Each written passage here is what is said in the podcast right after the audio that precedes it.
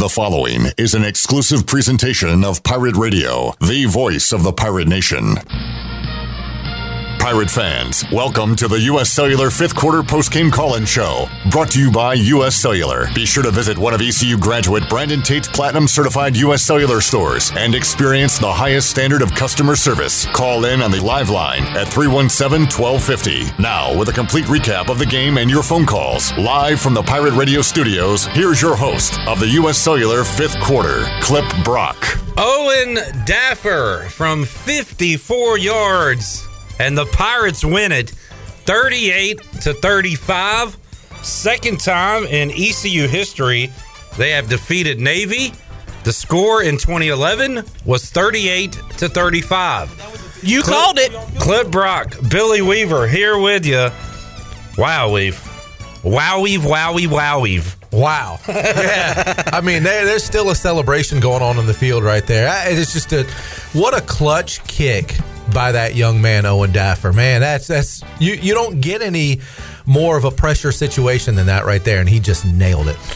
317-1250. A lot to talk about in this one. Give us a call. We will take your calls on the Fixed NC Live line. 317-1250. The U.S. Sailor 5th Quarter Call-In Show coming your way right after this.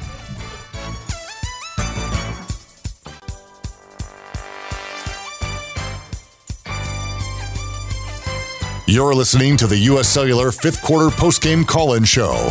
Here's Cliff Brock. All righty, 317-1250. The Pirates get it done with an Owen Daffer 54-yard field goal as time expires. East Carolina's second win against Navy in school history. The other win came in 2011, the same 38-35 score. That one ended on a Navy missed field goal as time expired. So another tight one with the midshipmen, and this one goes the Pirates' way. 317-1250, Cliff Brock, Billy Weaver here in the Pirate Radio studios. We are in front of a live studio audience with Brooksy and Memes here as well. Shirley Chandler taking your calls, and let's celebrate win number 7.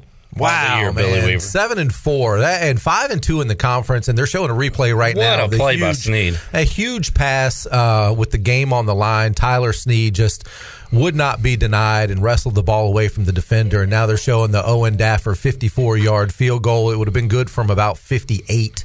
He had about 3 or 4 yards to spare on the back end of it. What a great game. All right, 317-1250, Vinny, Bryce, Ben, hang on. Let's start with Kenny in Blunt's Creek. Hello, Kenny. Clip, Billy, oh, my God, holy Daffer. I mean, can you believe it? Man, dude, I was about to throw up. I was like, there's no way we're going to get this field goal after that penalty. And, my God, he nailed it. And the dime that Holton dropped, I want to hear nothing about how that kid can't throw a football. That is beautiful. 7 wins. I am stoked. I'm going to head upstairs, get ready. Me and the wife are going to the Buck. We're going to see Mikhail Buck tonight, and we're going to celebrate 7-4. Bring Cincinnati on. You guys have a great night. Love you. Pirates, baby. Pirates, Pirates, Pirates. Da Buck! Da Buck, da Buck, da Buck, da Buck, da Buck. Kenny's got some celebrating to do tonight at the Buck. Awesome. All right, Kenny, thank you. 317-1250. Ben is up next in Hilton Head. Hey, Ben. Hey, guys. Man, is this our ECU Pirates 7 wins? Wow. Man, I can get used to this. How about you guys? This is amazing. Amazing. Hey, congratulations to Owen. Owen's a freshman and not on scholarship. Is that true? Yeah, I don't know how long that'll last as far as not being on scholarship. How do you not give that kid a scholarship? He should be on scholarship on the plane ride. That needs to happen immediately. Man, we need a kicker, and we have found a kicker. I'm so proud of him. Mitchell, congrats to Mitchell for making well over 1,000 yards early in the game. I think he had close to 100 yards in the game, and Snead, I think, was the difference maker for the offense, in my opinion. But the refs, man, I'm so frustrated by refs missing calls like they did tonight on that kickoff return hold. Well, they didn't miss it. They decided to pick the flag up. Yeah. Yeah, it's nuts. Anyway, we good teams find a way to win even in those tough moments, and we did. So I'm so proud of our Pirates. I cannot wait. I'm going to be in the stadium next week. with 13 Pirate Faithful from my family. I hope everybody can make it. Go Pirates. All right. Thank you, Ben. 317-1250. We go to L.A. Bryce is up. What's up, Bryce? Oh, y'all, I'm feeling no pain, y'all. No pain whatsoever. I mean, I know I wrote that little summer banger, White Claw Summer, but it's been a White Claw fall today. Man, that was something. And I'm not sure if you saw that post-game interview, but Owen Daffer said that was the first game winner he's ever hit in his career as a kicker. And that's kind of special. And I was telling Charles while I was waiting, there was something about that second time out they called, and Mike Houston just gave this little grin to Owen when he pulled him over. I was like, he got this. I knew he had it. You know, refs be darned. We took the ball out of their hands. You know, seriously, Mike Oresco's got to do something about that in the offseason. I mean, whatever the opposite of greatest hits this year against us is with those guys. But yeah, that was frustrating. And, you know, I really hope we get Navy off the schedule, but that was just great all around effort. And guys, Chandler and Cliff, thanks for being my virtual roommates this week. I've gone through kind of a tough thing with my dad this week, and you know, thank you guys for being there, and for our Pirates, it really lifts us up. All right, cheers, y'all. All right, Bryce, thank you, buddy, for tuning in the other night. Enjoyed the watch along and. Bryce said he's having a tough week. That was the highlight of his week. And if we can act like idiots for you and get a smile out of you, that's what we'll do. I'll act like an idiot every day. I do that every day. We kind of do it anyway, so we might as well. And hope everything's going all right with you, Bryce. Thanks, man. 317-1250. Let's go next to Vinny in Washington. Hey, Vinny. Hey, guys. So what a game. That was one of the most exciting game I witnessed in a long time. And I don't want to brag about it, but I hit the nail right on the head in the beginning of the season. 6-7 wins. And now they fulfill my prediction. I'm happy as I can be. And all those critics, they were calling that one of the coach fire, offense coordinator, defense coordinator. I wonder what they think about them now. About this kid Ahlers, he bust his butts tonight. I mean, that was a great game. Even in the Navy team, I want to give all the credit in the world. About finally, we knocked the monk off our back with the Navy. I hope we go to Hawaii. You know, that's one of my bucket lists to go to. But, you know, wherever they go, we're going to be there. Congrats to the Pirate Nation. All right, Vinny, wherever the Pirates end up, he will be there watching the bowl game. And it's not a big win unless Vinny is calling out the critics. That's when you know the Pirates want a big one. Oh, yeah. I like it. All right, Monica, Brody, Michael, hang on. 317-1250. We have one open line. We'll take a timeout. Come back. Thanks to tiebreakers. I've already cleaned my plate. Mine's already gone. Healthy man Billy Weaver went with the Caesar salad today. Yeah, just switching it up had nothing to do with being healthy. That's for sure. I went cheesesteak. It was awesome. We got some wings. Thanks to tiebreakers. Tell you what, it's not even 7:00. Head over there right now. Enjoy some football, some hoops. The great sports night, and have some fun over at Tiebreakers tonight. Thanks for the post-game meal. Let's take a timeout. We'll come back and have more for you on the U.S. Cellular 5th Quarter Call-In Show. We're back after this.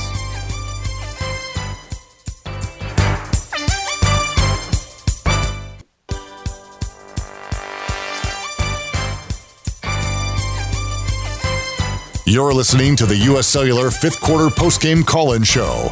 Here's Cliff Brock. Wow, 38-35. Pirates a winner. Owen Daffer from 54 as time expires. East Carolina didn't get many stops today. None in the first half. A few there in the second half, including Navy's last attempt to get a field goal or a touchdown. Pirates get the stop and then a long drive. The highlight there, a Holton Ahlers bomb to Tyler Snead. And that sets up the Owen Daffer game winner. Clip Rock, Billy Weaver here with you, taking your calls, 317-1250. Right now, the lines are loaded, so get in right when we hang up on this caller, which will be Monica in Greenville. Hello, Monica. Well, hello, guys. That was the best game I think I've seen so far. That took more years off my Pirate life, but we have a winning season here, and it's about time. These Pirates have earned every bit of it. It was just amazing to see 563 total yards today, and 405 of those were passing yards. So hats off to our offense tonight. The defense put them in another good position to score, and they did it. I just have to really congratulate that Tyler Snead catch there at the end of the game in double coverage was just an amazing snatch and grab. And the grit he showed to fight for that ball and come away with it, I love the fire I see in him. But the game of the day goes to Owen Daffer. When we think back to his very first kick of the season, that was with the App State game, and he missed his first kick was a PAT. So when we look at how far this young man has come, this walk-on redshirt freshman, 39 yards was the longest he'd ever had, and that man nailed a 54-yard kick. And if you look at that kick, there was plenty of air to go on that. He had plenty of room to go. In Owen, we trust. We've got ourselves a kicker here, and he's developed so much over the season. This team has gelled in an amazing way. We could have lost this game, and we'd all be calling in about clock management again. I also think we wasted that timeout late in the game, too, that I almost pulled my hair out. Why were we doing that? But the bottom line is we won in gritty pirate fashion. We're on the winning side of this now. This team has come together in a great way, and, gosh, I can't wait for Cincinnati. So I just urge everybody, get in the stands, get the tickets, and let's push them to a Cincinnati win. But way to go, Pirates, and see you guys at the Cincinnati game. All right, thank you, Monica, as always, for calling in. 317-1250 to the U.S. Cellular fifth quarter call-in show. And, man, we've real quick, Tyler Williams wanted me to run over some stats, the third downs stats and fourth downs. And on the year going into the game, East Carolina just 35% offensively on third downs, but 70% on fourth downs. Today, East Carolina, I can do the quick math here, 80% on fourth downs, 4 out of 5 on big fourth down conversions. Third down, 6 out of 14, so not great, but better than the average, I guess. Defensively, Navy, and this kind of shows you their offense, they were 5 of 8 on third down, so not many attempts, and they were able to pick up 5 of those. They did not attempt a fourth down, but East Carolina, pretty still not great on third downs, but fourth down they have been great all year long. Yeah, they've been great on fourth down all year long, and you still got to get a little bit better offensively on third down. And on the flip side, Navy really surprised me with the couple explosion plays. I said before the game that East Carolina probably needed to hit a couple of home runs, maybe with Keaton Mitchell, something like that. East Carolina never really got that home run ball. Navy did twice, and that was the difference in Navy being able to hang into that game and actually have control of that game towards the end of the ball game. 317-1250. We go next to Brody in Greensboro. Hello, Brody. Hey, what's up, guys? Hey. So, long-time listener. I graduated 2018, so I've been through the highs and the lows of ECU Pirate football. I just want to, of course, go ahead and start out saying go Pirates. I honestly can't believe the turnaround we've had this season. And also want to I kind of want to address some of the things, I guess, some of the things I saw on social media. Like I've noticed that earlier in the season, I've noticed that I've seen some fans like tag our players and say a bunch of not so great stuff, and they think they know better than the offensive coordinator, and I just. I don't know. I just think that's not the right way to go about that. I mean, you got to look at it. These guys are college kids, and like at the end of the day, it's just a football game. So, but you know, they've been kind of quiet lately because the team's been killing it. But I just want everybody to respect all the players and just be a little more cordial, because we've had a history of kind of pushing our quarterbacks out, with the Gardner Minshew, Kurt Benkert ish situation. I just think I enjoyed that our fan base is passionate, but we need to kind of take a back seat sometimes on that sort of thing. Well, I mean, it goes without saying, but I guess it yeah. needs to be said for some. If you're one of those people that are tagging college players in posts online, then, I mean, get a life. I mean, I don't know. Hopefully, I don't know if the audience you're even referring to listens to this show, but if they are, get a life. You know, that's, I don't know. I don't have anything else to say, really. Yeah, I mean, I understand passionate fan bases and things like that, and even students that get passionate about it. But, yeah, I mean, I agree 100%. These are college kids. These guys aren't making millions of dollars a year. There are going to be very few of these players that even get a shot at the next level, the NFL or even, you know, the CFL or something like that. There's only a few, a limited handful.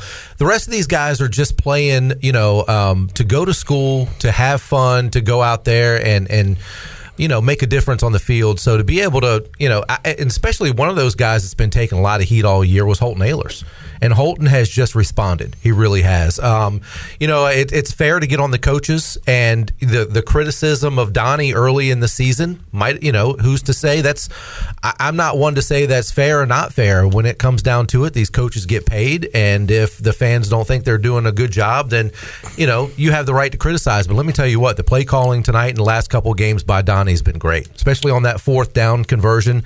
Ryan Jones' touchdown. That's a heck of a call. There was another great fourth down conversion to Snead for a touchdown, and then that two-point conversion play was a thing of beauty. Oh, yeah. Where Ahlers looked off and then found CJ open for a two-point conversion. Yeah, so the play calling tonight was amazing. All right, Brody, anything else?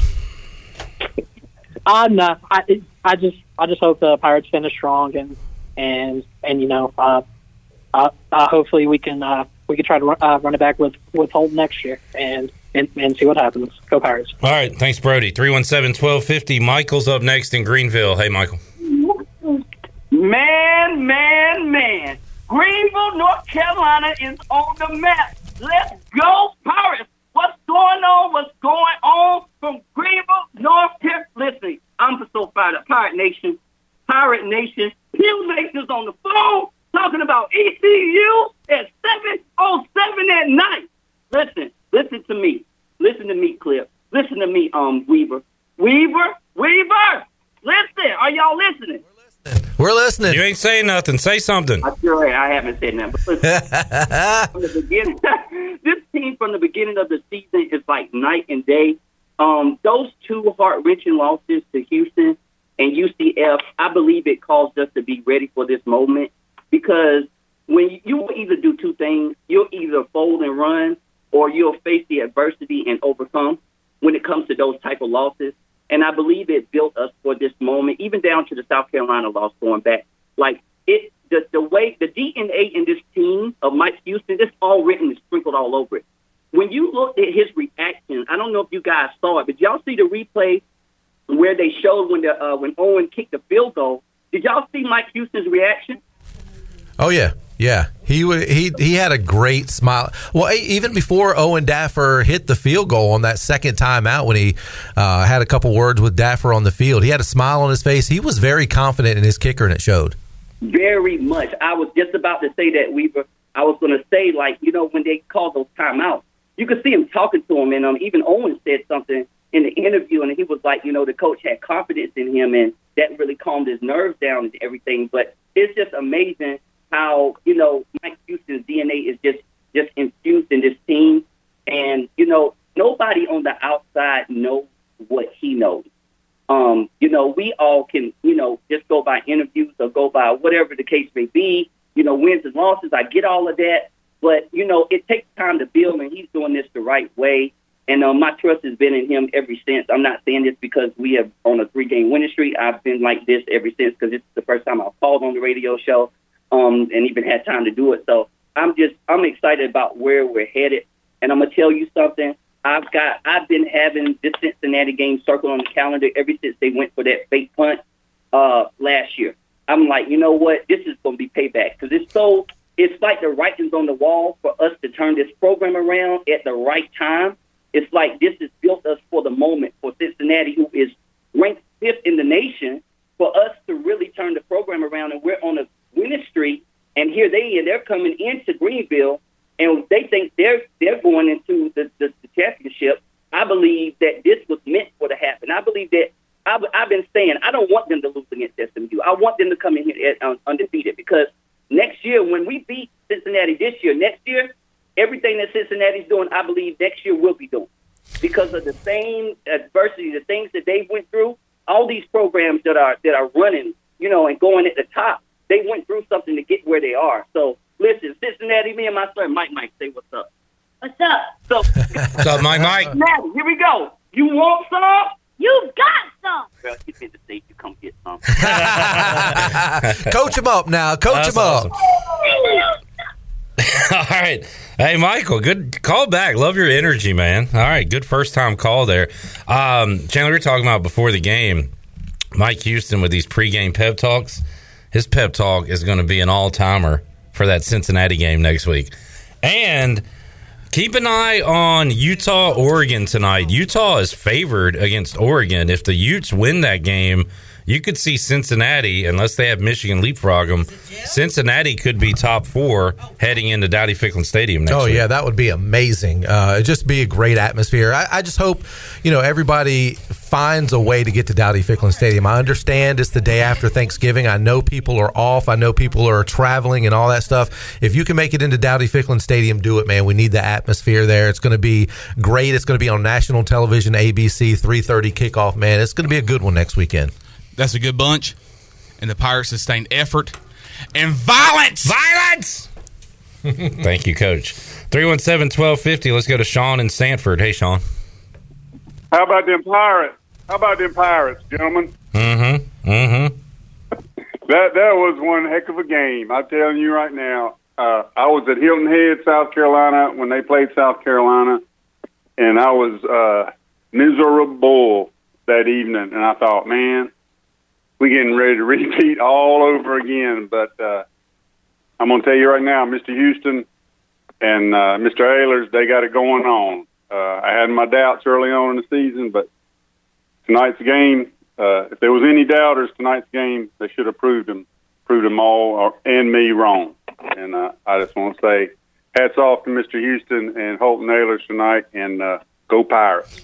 All right, Sean, thanks for calling in, man. And look, I have doubted this offense and what they were doing throughout the year. And sure, things could still be cleaned up, but man, 38 today. We talked all week that even in the games that have got away from East Carolina defensively, the offense hadn't really shown up in these meetings versus Navy. And they did today, Weave. And still, again, I think Monica said it. If this game and last week's game don't go the way of the Pirates at the end, we got a laundry list of things we could be talking about. Absolutely. But, I mean, I've got some things that I take notes during the game and things like that. There's some things that I had written down. Monica had actually mentioned it too. Clock management, I still think is an issue, because we were screaming at the TV, going down the stretch that clock management, it just didn't seem like the Pirates were, kind of pushing the envelope there to get on the field and get going. So there's a few things, couple play calls here and there, but there's some things that need to be cleaned up. There's some things that looked really good. No turnovers today. None. There weren't any turnovers for either team, I don't think. I think there's zero turnovers across the board. If I look at the huge. Yeah, I mean, and that's huge. And the Pirates won the time of possession battle. I mean, I know that's not a huge stat, but when you're playing a team like Navy, it is. It is. It's a huge stat. Then again, when they have a 90-yard run. This is true. Well, they got a 90, the 90-yard run, and of course the 95 or 6-yard, whatever it was, kickoff return for a touchdown that should have been called back because of a hold that was called and then not called anymore. So those two, of course, it gives the ball back to East Carolina for extra offensive possession. So, but still, I mean, when you beat Navy in time of possession, you're doing something. All right, 317-1250. We will take a timeout, come back, and have more for you on the U.S. Cellular Fifth Quarter Call-In Show. Michael, Kristen, Patrick, and Kyle, hang on. We'll get to your calls when we return after this.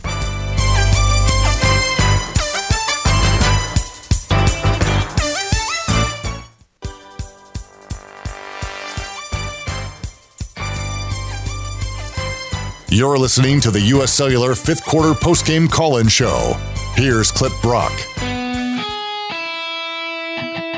Now, with the Pirate Radio scoreboard, here's Shirley Rhodes. All right, let's look at some scores going on right now. Missouri and Florida, with about a minute to go in the game, are tied at 16. UCF is beating up on UConn right now. 49-17 is that score with under 6 minutes to go in the game. TCU has a 31-28 lead over Kansas. UCLA leads USC 48-33. Baylor leads Kansas State 14-7. Auburn and South Carolina underway, no score as of yet. And Stanford and Cal also underway, and no score there either. And that is a look at your Buck scoreboard, brought to you by the Buccaneer Music Hall, your beacon of music in the land of the Pirates in eastern North Carolina. Open from noon until 2 a.m. with live music every night. Coming up tonight, the Mikhail Buck Band. And also, during football season, they have food trucks during the day. Follow the Buck on Facebook and Instagram for an updated schedule, and we'll see ya at the Buck. Now let's head back into the U.S. Cellular fifth quarter postgame call-in show. Here is your host, Cliff Brock. All right, starting to see some still shots of the locker room and a smiling Owen Daffer and his teammates all around him and celebrating. And according to Chris Bray, he said that Owen Daffer and Jeff Charles on the network broadcast, Owen Daffer said he received a scholarship and the game ball. Wow. So that was pretty quick. That is pretty quick. I mean, how do you not give that guy a scholarship? And what was it? One of the callers earlier said that give that guy a scholarship in the locker room at postgame. There you go. Apparently that has happened. Done. According to Chris. I said give him a scholarship on the flight back. Yeah, and you're a little late. Yeah, way ahead of me. Yeah. All right, Kyle, Patrick, Kristen, hang on. We'll go back to your calls on the Fixed NC Live line. Michael is up in Falkland. Hey, Michael. Michael, you got to be patient with us. And he was not. All right, 317-1250. Kristen is up in Aden. Hey, Kristen. Hi, good evening. Cheer for East Carolina. Cheer for the Pirates. I'm so glad for this win. That is awesome. My husband wants to chime in. Arr! There you go. Sounds like a good man. It does. Sounds like a lot of fun there. We love you, Holton. You guys deserve this. Y'all celebrate tonight. We love y'all. Pirates. All right. Kristen and husband there. Fired up after the win. All right. 317-1250. Patrick is up next in Greenville. Hello, Patrick. Hey, that was a great win. 35-38. That Owen Daffer kick was incredible. I feel like he is definitely going to be one of the best. And go Pirates. Okay, Patrick. Thanks for calling in. Good job, Patrick. All right, Patrick in Greenville. Rolling through the calls. Let's see if Kyle and LaGrange's call is as quick as those. I'm going to say it's not. What's up, Kyle? What's going on, fellas? One of these days, I want a kid to call in and the parents not script his call and just see what they'll say. Just put them on the spot and ask them to analyze the game totally unscripted, even if they can come up with anything. No offense to Patrick. I'm sure he's a great kid, but I just think that would be hysterical. Anyway, guys, all right. I don't know who was more shocked that Owen Daffer made that kick. Owen Daffer, I don't think Owen believed he was going to make the kick. Look at his face after that kick. Mike Houston, who, I don't know, did anybody, my wife is really good at reading lips. Go back and watch that game on DVR and keep watching Coach Houston as they keep showing him on the sidelines after the kick's good. And there's a little treat in there for you. I can't say it on the air. That was incredible, guys. This team is starting to feel like a team of destiny. With these last few games. And, you know, there's no conference championships to win at this point, and you can't even win the division. But you got, and I don't care what the playoff rankings say, the AP poll and the coaches poll, which used to be what we went by for years, the Cincinnati's number 2 team in the country. We got the number 2 team in the country coming in here. And, you know, if you want to go by the playoff rankings, top 5 team. And if we can beat them, something I don't think people have thought about, if you beat a top 5 football team, and then you go win a bowl game against potentially an ACC team, and you got 9 wins, we could end up in the top 25. Because once you beat a top 5 team, you're going to start getting votes. So who would have thought, even just a few weeks ago, there's an outside shot for the Pirates to finish the season in the top 25 if we can handle our business against Cincinnati and go win that bowl game. But Holton Ahlers, incredible, man. I'm telling you what, Holton's taken so much crap over the years from people. And to see him the way he's playing, now he ain't perfect, but his leadership ability, his guts, his intestinal fortitude to make big plays late in games here lately, to get that 2-point conversion, to get that last touchdown to Tyler Snead, it's just been unbelievable. And, you know, I don't want to criticize Houston's clock management. That does seem to be the one weakness in his game. But Owen Daffer belt his ass out there. And I just, everybody, look, students, if you're going home to see Mama on Thanksgiving, Go eat your turkey, get your car, and get back to Greenville for Friday. If we beat Cincinnati, that is ECU football history, baby. And you need to have your ass in the stadium.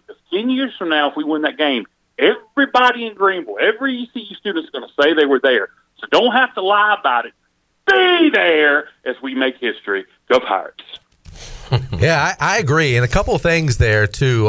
This going into the Cincinnati game, all the pressure is going to be on Cincinnati. It really is. There's no pressure on East Carolina. That's what I'm saying, especially if Oregon loses tonight and they are in that top four. Yeah. And as Kyle said, they're going to be undefeated, ranked second, third, whatever, in the other polls. They're going to have a ton of pressure on them to complete the undefeated regular season, and then they'll have to go on to a championship and then to whatever's next. But, oh, yeah, and they did finally look like Cincinnati today, yeah, and put the beat down on SMU. So they got back right. East Carolina's absolutely rolling right now, and man, I like Billy. I think we talked about it on the pregame.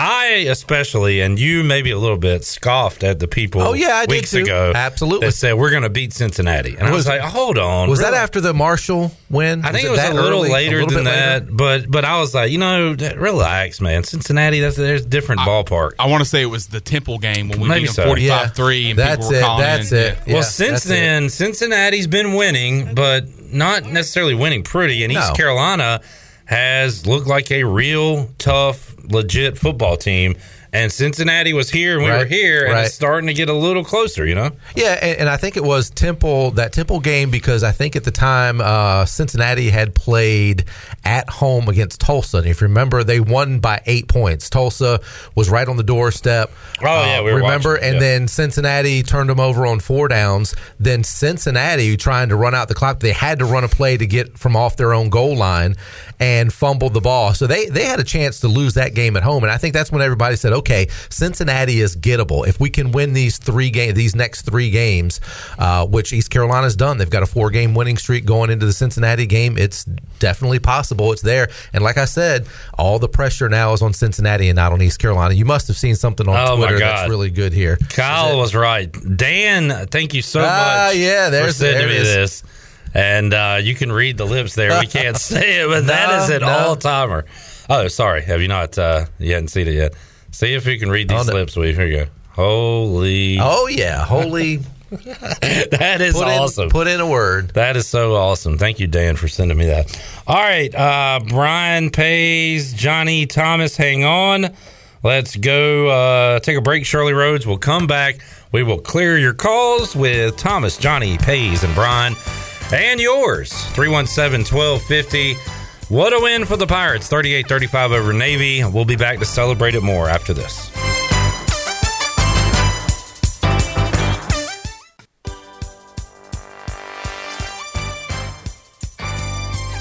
You're listening to the U.S. Cellular 5th Quarter Postgame Call-In Show. Here's Cliff Brock. All right, 317-1250. We have lines locked and loaded at the moment. Billy and I are reaching out, and no word yet, Weave, on what time the plane will be getting home. We're getting a lot of questions about that. No, I haven't gotten a text return, as you can imagine. Yeah. Probably just frantic. People that I've been texting are usually working right after the game. So once things settle down in Annapolis, I'm sure I'll get some texts back. We will let you know as soon as we hear from the proper authorities. All right. Hey, Clip, real quick, I have a stat for you to consider. I'll consider it. This comes from our stat guy. He's that guy. Tom McClellan. Oh, he is that guy, pal. You're that guy, pal. He said, honestly, you can't make this stuff up. In two 38-35 wins over Navy in Annapolis, ECU quarterbacks Dominique Davis and Holton Ahlers combined on a 67 of 77, 5 touchdowns, and 777-yard passing performances that are exactly 10 years apart. Wow. Oh, I didn't realize Ahlers only had 5 incompletions today.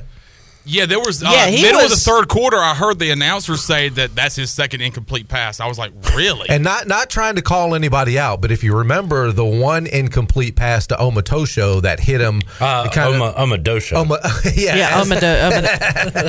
As Randy Cross would say, Omotosho and Blevins instead of Bruce Blevins. We'll talk to Blevins on Monday. Yeah. But yeah, I mean, that hit him right in the hands. It was kind of a low and away pass that he should have caught. So great defensive play by the Navy defender to rip it out. No. That's a different. What are you talking about? That's a different pass. There was just an inside slant pattern where it was kind of thrown down and low, and he went down to get it. Hit him right exactly. He should have caught it. And right. Omotosho is going to be one of those guys that'll tell you, I should have caught that ball. Ahlers also threw one into the chest of a Navy guy that was dropped. So true. That happens both ways. Oh, yeah, absolutely. But man, what a game. Five. So but look, I'm trying to inflate, because it's a local kind of thing, that I'm trying to inflate. Ahlers' this numbers. Is all about our propaganda? Yeah, it's local propaganda that I'm trying to inflate Holton Ahlers' numbers. You don't have to do it much today, Weave. Awesome numbers. 405, 5 incomplete or 5 non-complete passes, because I think there was a pick. No pick. No picks. There. No turnovers. So 5 incomplete passes, 3 touchdowns through the air. Had some big runs on the day as well. And he had a recovered fumble of his own fumble. Well, it was like a dribble. It looked like it was Allen Iverson dribbling through the traffic. Sometimes that ball bounces weird. And that was a fourth down, too. It was a fourth down. He had got the first down. Right. And then fumbled it, and popped right back up to him. I saw a tweet from Minji's Maniacs, and it was a side-by-side. And the tweet was obviously about Owen Daffer, but one picture was the onside kick that he kicked and recovered at Marshall. Yes. And then tonight's 54-yarder to win the game. Is Owen Daffer the clutchest player in ECU history? Add into his highlight reel as a freshman, as a kicker. He's got a lot going on in this one year of football. Hey, you know what? Speaking of kickers, how many did John Young punt? Do you remember today? Yeah, one time. One time. I didn't think Navy was ever going to punt today. Right, there were no punts in the first half. None. Zero. John Young had one punt for 34 yards. There you go. Inside. Oh yeah, it was on the 45-yard line. That's right. Where he tried to pin him deep. Yep. And then the next play went 90 yards. Oh yeah. That's all right. 317-1250. Thomas Johnny Pays. Hang on. Let's go to Brad in Annapolis. Brian in Annapolis. Hello, Brian. What's up, boys? Brian Moore. How are y'all? Doing good. Great. Hey, I was texting with Troy. I'm a long-time listener, first-time caller. He said, call in. I got a carload of kids, a couple friends. We just were sitting on the front row right behind the defense for the whole game. We were pulling them through, and Lord Almighty, they did it. And we saw the wind to the kicker's back there when they drove the ball down. And we didn't know if he could make it, but with that wind at his back, it worked, and here we are. We're all pumped. Looked like a great Pirate contingency today there, Brian, in Annapolis, rooting on the Pirates. Seen some videos, some crowd shots, and looked like you weren't alone there pulling for the Pirates today. No, we weren't. I went to the game 2 years ago, and it was a great crowd. The Navy tailgate and the camaraderie up there is just phenomenal. We had a great tailgate spot. Everybody was really nice, and it was such a pleasure to be treated up there. Everybody was congratulating us after the game. Very proud, and go USA and go Pirates. That's all I can say.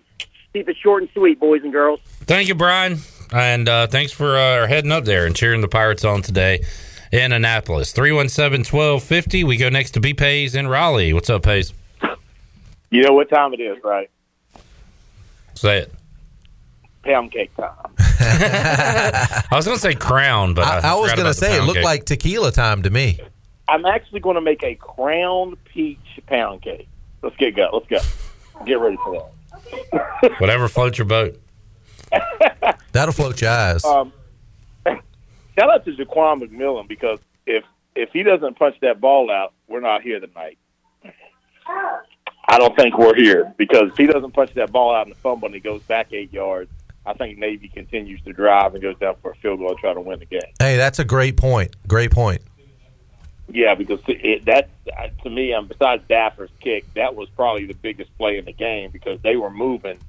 And when that receiver caught that, I think it was playing across, and he got it, and McMillan punched that ball out. And it went back, 7 yards out of bounds. That took them out of field. That took them out of going for it on 4th down. They were 4th and 7. So, that kid he'll be playing on Sundays. There's no doubt about it. What a great play. And Daffer, good gracious. I mean, somebody get that man a drink tonight in Greenville. I don't know. He's probably not legal to get a drink. I shouldn't say that. He's not legal yet. But somebody get him some water. Somebody get him a Coke or something. But good win for the Pirates. And we got filled up for Cincy next week. They came alive today against SMU. So good win for the Pirates. And we got to work on the clock management. So go Pirates. Appreciate y'all. All right, Pace. Enjoy the pound cake. 317-1250. Let's go next to Johnny in Wilmington. What's up, Johnny? Cliff, Billy, come on, guys. Man, what a great win. Cliff, you must have some money on that pick game. I saw you. Well, I saw you, Cliff. I got a push. So that's better than a loss, right? There you go. I'm betting on your Redskins tomorrow, so anyway. Good God, you must have a lot of money, Johnny, just to throw away. Yeah, I was thinking the same thing. Yeah, I'm trying to go opposite of the nation. So. All right. But I tell you what, man, I thought the wheels were going to come off when we got that bad call. But I'm telling you what, man, Mike Houston dog cussed every one of them officials out, so he took up for him. But, man, when's the last time East Carolina's had four straight wins? 2014, they had five in a row.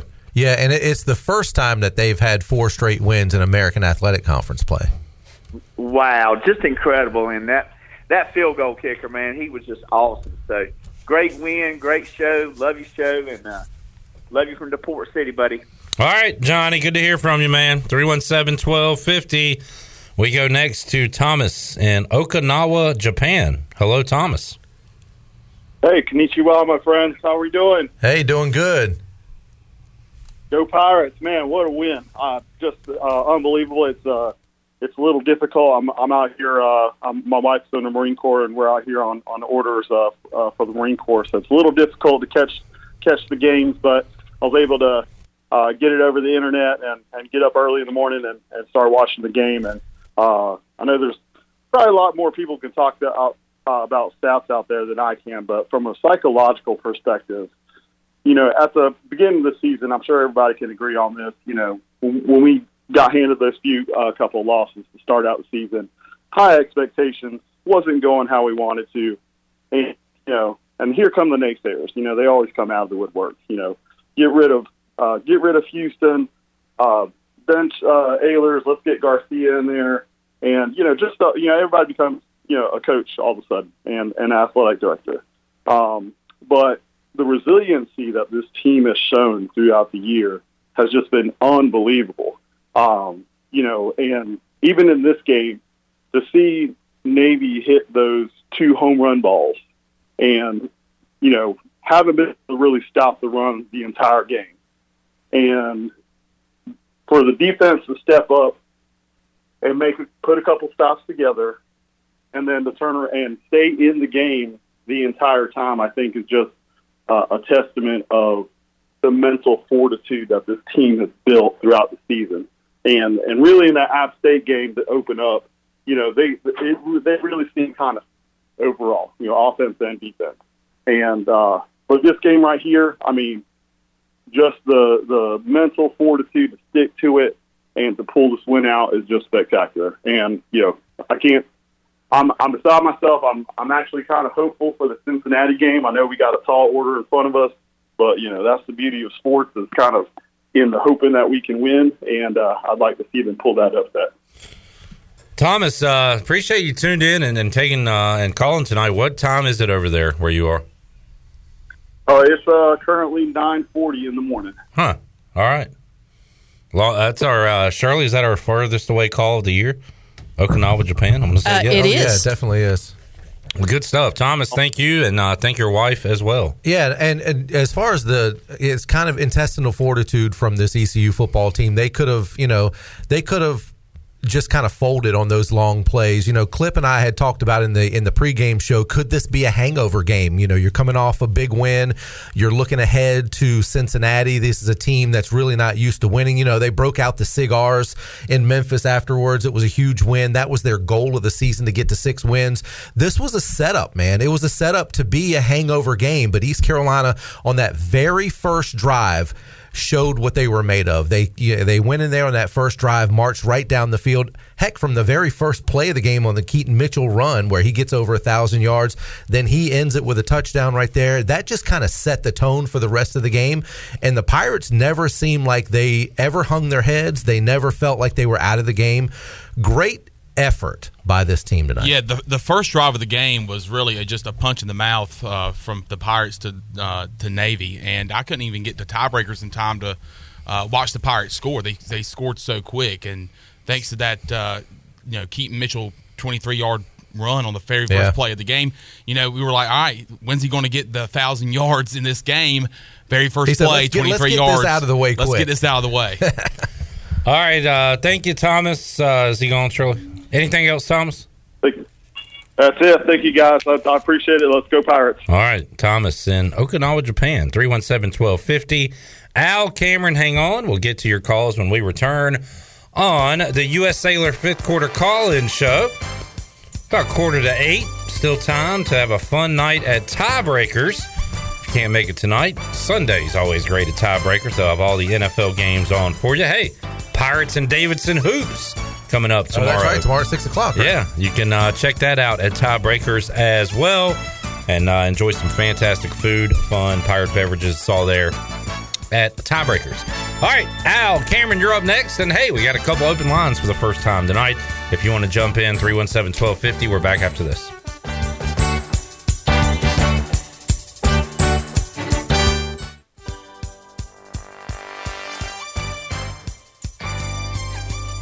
You're listening to the U.S. Cellular fifth quarter post-game call-in show. Here's Cliff Brock.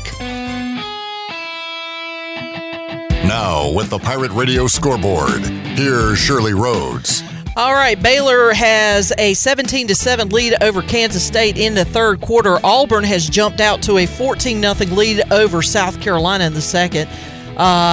California and Stanford still no score. They're in the second quarter, and Oregon and Utah also no score yet. Ole Miss has a 7-0 lead over Vanderbilt in the first quarter. Tennessee has a 7-0 lead over South Alabama, and Miami has jumped out to a 7-0 lead over Virginia Tech in the first quarter. That is a look at your Buck scoreboard, brought to you by the Buccaneer Music Hall.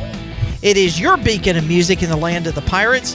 The Buck is open from noon until 2 a.m. with live music every night. And during football season, they have food trucks during the day.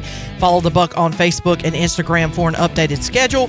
And we'll see you at the Buck. Now let's head back into the U.S. Cellular fifth quarter post-game call-in show. Here is your host, Cliff Brock. All righty. Billy, if you didn't have a score line underneath or know which game I just turned it to, you'd have no idea what teams are playing by these uniforms. No, it's funny that you say that, because as soon as you turn this on, I was about to ask you who has the craziest uniforms. Is it Oregon or Utah?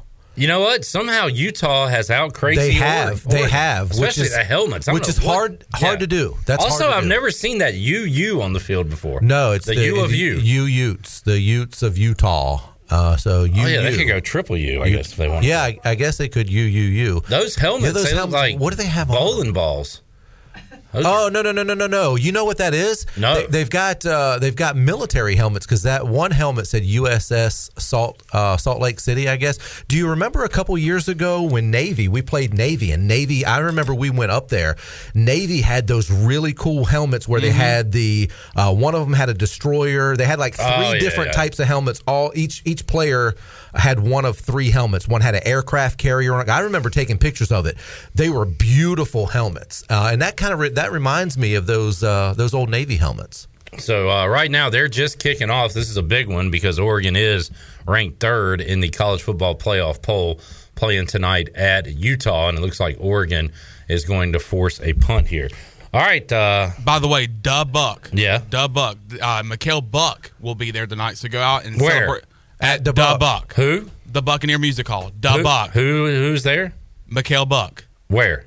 At the Buck. Okay, I think I got it. Go celebrate a Pirate victory with Mikhail Buck at the Buck. Who's on first? Who did Washington beat last week?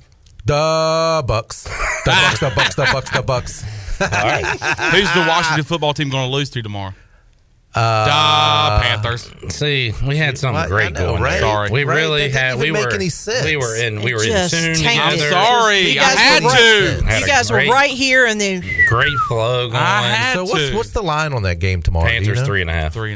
Yeah. 3.5. Cam Newton will throw 4 interceptions tomorrow, so don't worry. That would be nice. And be sacked 6 times. Shut up. See, now you're doing that. You know what? Why is your mic on? You're a producer. Where do you get off? You just got there. You're a producer. Look. Where do you get off talking on this show? Wow. Just kidding. My. Look at that. Mouth wide open. Something's going to fly in there. Chandler and I have this relationship. We had disbelief. We had a great time the other night on the watch along. No, and, we had a great example the other night. Where you know what, Chandler? I'm sorry I said that. I forgive you. All right. See, Billy? You know it's what? That easy. The world should be like that. Yep, that's how easy it should be that easy. I got mad at Clip. I said, I'm sorry. I accepted his apology. And I said, everything's fine. Yeah. You know what? Men are more... What are you doing now? I'm not going to do it. We need to get to the call. I'm just saying, guys get mad at each other, and they can go outside and punch each other in the face, and then pick each other up and say, let's go have a beer, and it's over with. Memes, what do you got to say about that? Whoa. No. You're getting married in 3 weeks. I want to hear your answer. Women can do that, This is why this show's about callers and not us. Right, this is what happens because we get ourselves in trouble. All right, Brad. Clip told me to say that. Brad, Charlie, Cameron, hang on. Let's go to Al in Greenville. Hello, Al. Hey, Clip. What's up? Hey, where's the buck? Where's the buck? Yeah, well, you know where AJ's is? It's right down the road from there at Bell's Fork, beside the Harris Theater. Yeah, right in that area. It's the first time I ever heard of it. I must really be out of it. I can't believe it. Yeah, listen, that was probably the best game that Ahlers ever played. I've never seen him play a game like that, and very impressed. And can't wait the next Friday night. Maybe we'll have a chance against Cincinnati. I was listening to the after the game with Jeff Charles, and he had the field goal kicker on, and he said that they gave him a game ball, and they also put him on scholarship. How did he get the ECU if he wasn't on scholarship? He was a walk-on. Well, they have walk-ons that join the team that aren't on scholarship. A field goal kicker? Oh yeah, that's very typical. Punters and place kickers get put on the team through walk-ons all the time. And there are some kickers that get a scholarship. Yeah. And we've had some in the past, but but some places scholarships are valuable. Wasn't Warren Harvey on scholarship from Rose when he was at ECU? Yeah, we've had some. Yeah. So. It's been Verity, yeah. Yeah, I was surprised because he said he was very emotional. His parents were I guess his parents are happy. But that's unbelievable. But I'm going to try to make it to the game next Friday. I understand a couple of friends of mine called, and they said they're going to have specials on tickets, and the students are going to be allowed to bring somebody with them, and hopefully have 50,000 people there. That would be unbelievable. So hope to see you guys there.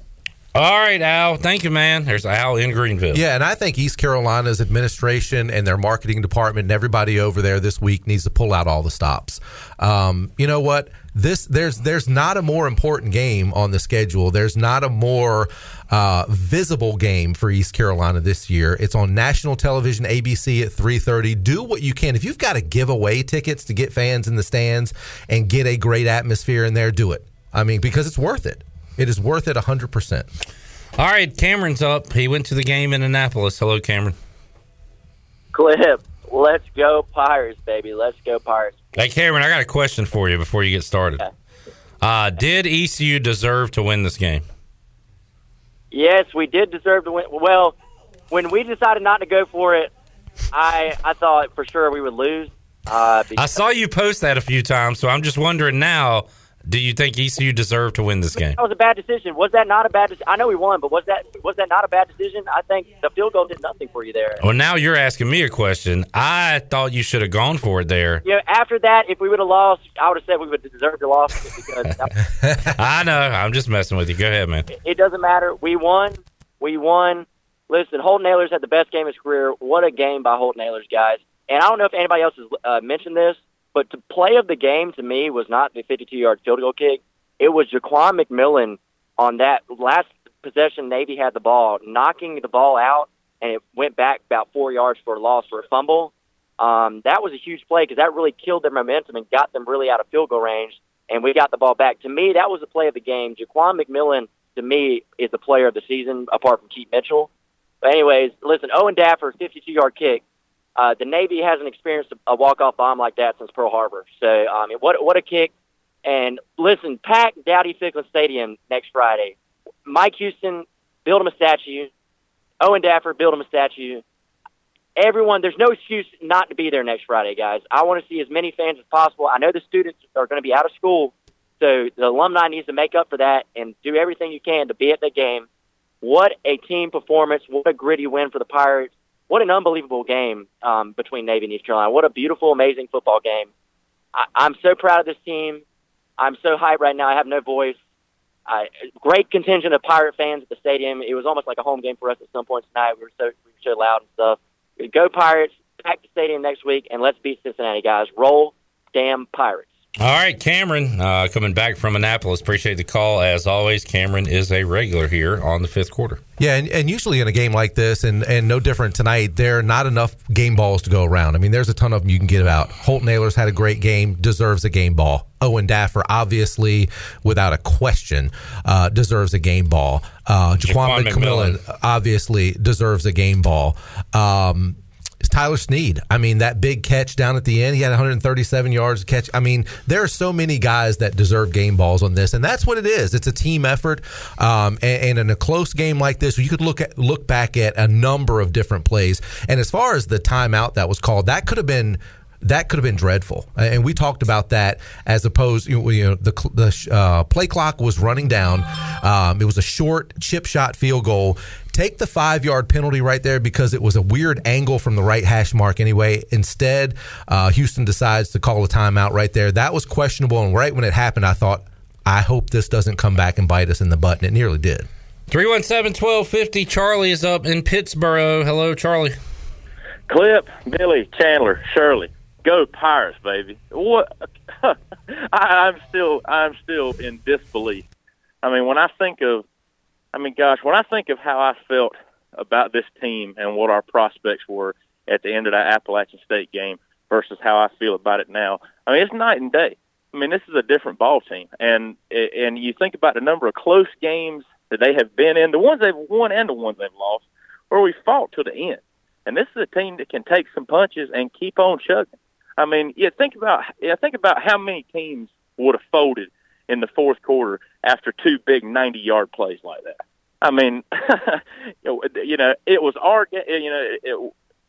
I'm speechless. I cannot believe it. I'm so happy. I'm stuttering all over. Charlie's just laughing to himself. Charlie, I tell you, in bad times, Charlie would be the guy to call in to try to lift our spirits, maybe tell us a joke, maybe give us one positive on a day full of negatives. And now, Charlie, your positivity pot is overflowing. You don't know how to handle yourself. That's right. I absolutely can't stand it. But, boys, we have got to get into Dowdy-Ficklin Stadium on Friday. Like Kyle from LaGrange said earlier, 10 years from now, everybody's going to say they were at that game. And I'm going to be there. I hope everybody else will be. Paint this one purple. Let's go, Pirates. All right. Thank you, Charlie, in Pittsburgh. All right, 317-1250. Let's go next to Brad in Farmville. Hey, Brad. Hey, Clip. I'm just going to have some thoughts. Hey, Billy. One word is the word validation. I wrote that on my Facebook page, and AAC, you're on notice. That was a flag on the run back. Daffer, that was a huge kick. I'm going to give some player shout-outs here. Daffer, that was a huge kick, 54 yards. We don't normally see those. That was a Blake or Jeff Blake or Carden-esque type pass that Holton threw to Snead. I thought that was huge. And he's definitely calm, cool, and collected now. Houston, his gambles, great coach. The defense, can't speak enough about all of it. The emotion that I saw on the field and in the locker room afterwards, that they showed on Facebook was just amazing. I really did think 75, if the cookie crumbled the right way, that could be what we would finish. And now we've got a chance to go 8-4. The CBS announcers were so one-sided, it was appalling. And go Pirates. That was just great. Arg. All right. Thank you, Brad. The Randy Cross, I don't know, I guess, you think, Billy, those two guys do all the Navy CBS college sports games? Oh, so, yeah, they do a lot of them. So it's almost like a home broadcast for them. It is. They like the service. And look, listen, I love the service academies. I think I put that on Twitter earlier tonight. I love the service academies. I love what they stand for. If you've never been to a game at Army or Navy, I've never been to an Air Force game, but I would imagine it's the same type of atmosphere. I've been to Citadel games, Army games, Navy games. There's nothing like the Surface Academy atmospheres. It's a sense of pride. It's awesome. But of course you want to beat them. I think, you know, those broadcasters, they sometimes get a little bit one-sided because they're service academies. There is a deal going on for next Friday and Saturday and Sunday. You can get 4 tickets to ECU football for Friday, 4 tickets to men's basketball for Saturday, and 4 tickets to women's basketball for Sunday for $60. So that's $5 a ticket. That. You can't. There's no excuse. $5 a ticket. And if you don't want the hoops, you're spending $60 for 4 ECU Cincinnati football tickets. Absolutely. But the way men's basketball and women's hoops, you're paying 2 in a row. Joe Dooley's Pirates are playing great. Why not make it a Pirate weekend? Yeah, and it, like you said, for $60, if you only use the football tickets, that's $15 a ticket. Where can you go to see a 7-4 team playing a nationally ranked, number 2 team in the country, 11-0 team on the verge of the college football playoff for $15 on ABC? Are you serious? Biggest game of the day. Get there. And, man, we're going to be hearing a lot about East Carolina this week in the national media. Oh, yeah. So cover your ears because you're going to hear Eastern Carolina a lot. And you're going to hear how pesky the Pirates are and all that. But there's going to be a ton of attention on this East Carolina-Cincinnati game on ESPN, Fox Sports, wherever you look, wherever you go. So this is great for East Carolina. They're going to get a lot of notoriety this week, Weave. You know what? And our fans have talked about that before. You know, where's the respect? Where's the this is it. This is how you get respect. You go out on the field. First of all, you support your team and get out there and pack Dowdy-Ficklin Stadium. And then East Carolina, you give them that home field advantage. And East Carolina can go out there and earn some respect pretty quickly. All right, let's get Richard, and then we'll take a timeout. Richard's up in Greenville. Hello, Richard. Hello, Clip. How are you? Great, sir. How are you? I'm good. Look, Billy, help me out. When is the last time we had a top 10 team in Dowdy-Ficklin? Was it West Virginia? Was West Virginia? Yeah, I know they were top 10. I'm trying to think. 9. Have we had one since then? I don't think since then. Not at. If my memory serves me correctly, I think West Virginia was the last time a top 10 team was in Dowdy-Ficklin. Well, again, the ECU marketing, they're doing this special. I really want us Pirate fans, and it's been a long time that, you know, we, I wanted to call, and I've listened all year, but finally, guys, this team is so exciting to watch. I've got a son that's at East Carolina that's a senior, and these kids that are college students at ECU have not had a winning experience with football until this year. And I really want to issue a challenge to each Pirate fan. It is our responsibility to grab somebody that usually doesn't go to a game and say, come on, let's go to this game Saturday. Okay, there's a lot on the line here, but to have that stadium full would be absolutely incredible. And you've talked about the marketing, Clip, and that's great. Let's go buy those tickets. But I think each Pirate fan, we need to step up. We don't need to wait for ECU to do this and that. It's on us to grab somebody to go to that game that usually doesn't go to a game. And I think that stadium will certainly be packed. Yes, sir, Richard. And we needed to be that way for how long have we been waiting for a game like this late in the season, this important? It's been forever, Richard. So let's get there. I agree. And if you can't get to the game, buy a ticket. I mean, as cheap as these tickets are, you can get 4 tickets for $60, and plus basketball tickets and all. if you can't go, if you're a big Pirate fan, we understand if you can't go. If you've already got plans to go to Florida for, you know, Thanksgiving to spend with your family, we get it. Buy those tickets and make sure somebody in Greenville and this area goes. You know, that would be a great thing to do, as long as somebody gets in the stands and uses those tickets.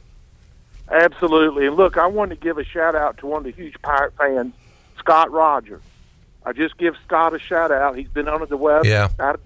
Doing better, it sounds like, and he just posted something on Facebook that got me fired up. So let's go Pirates. I'll hang up and listen. Thank you, guys. All right. Thank you, Richard. Appreciate it. Scooter, Scott Rogers was supposed to be a part of our watch-along on Thursday night, but had a bit of an issue, but I think he's doing all right right now. So. Yeah, thoughts and prayers go out to Scooter, and I know he's posted that he's doing much better now. All right, 317-1250, Rowdy, you are up next when we return on the U.S. Sailor 5th Quarter Call-In Show, and we have some open lines, 317-1250. We got more to go. The celebration rolls on after this.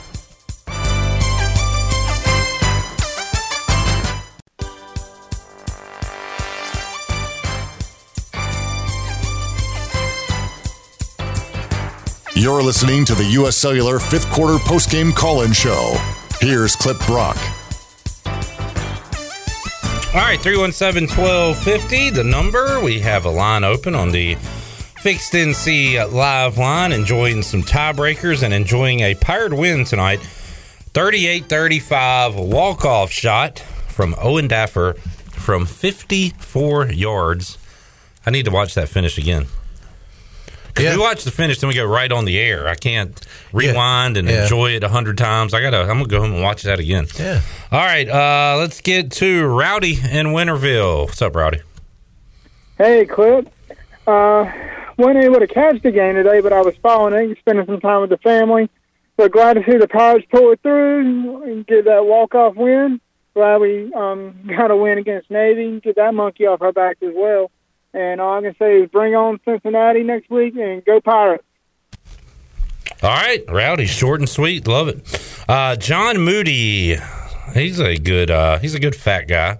Although that fact, I was about to say, I'm a good fat guy. You said a good fat guy. He's a good fact guy. Although he did send us a wrong fact, which we had to suspend him for a little while, but he's back in our good graces.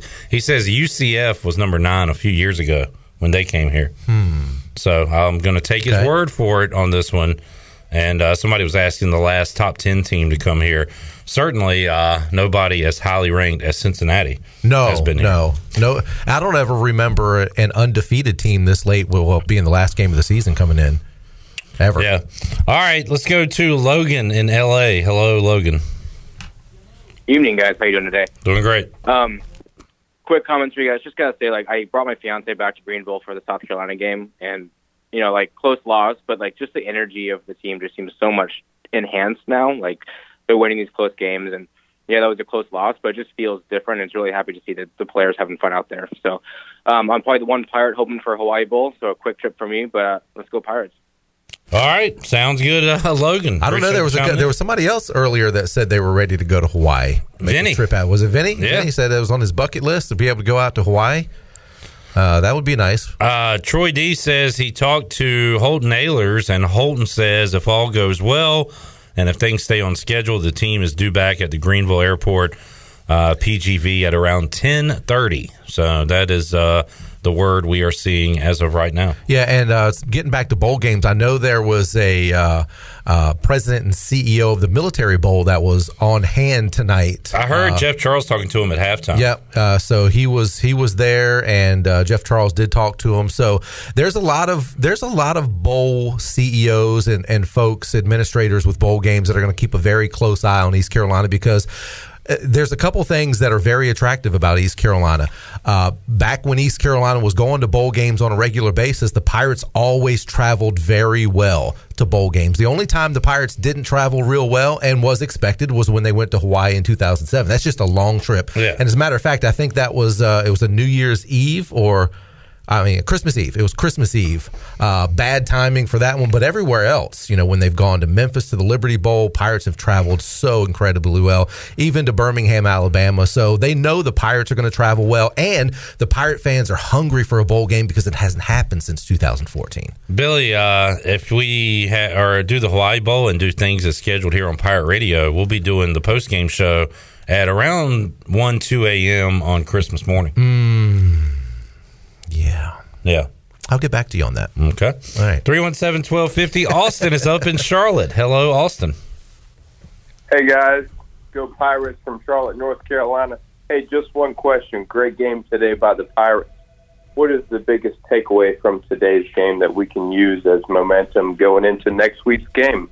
A win, period. I mean, four in a row. There's a lot of things. Yeah. I mean, the don't quit, the fight, that stuff, the win a close game at the end that we saw, the defense stepping up when they had to make a stop with Jaquan McMillan's peanut punch there at the end of the game. We have a clutch kicker we can count on in situations. I mean, I think there's a lot of big takeaways today.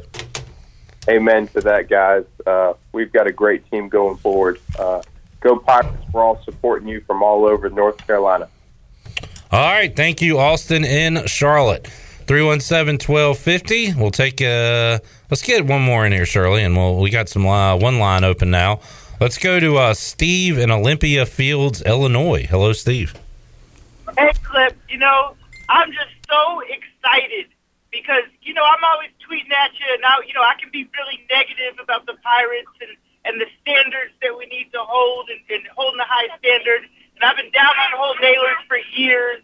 And, you know, it's all coming together. And I'm just so happy.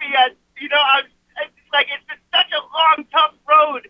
And they did it. They're here. No matter what happens, they got a winning record, you know, and it's just monumental foundation for the program moving forward.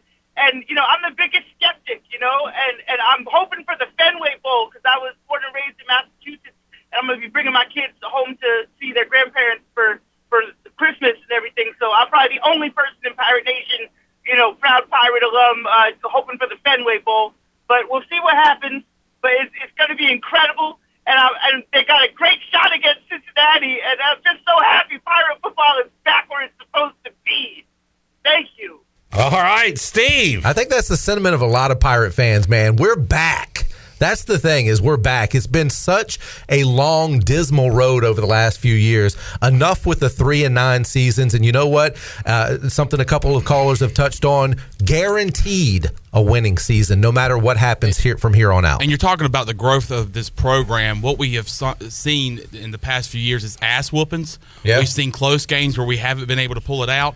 And now the Pirates are being able to get over the hump and get the win. We've seen it the past 2 weeks, last week with Memphis and tonight with Navy. And that tells you a lot where this program was and where it's going.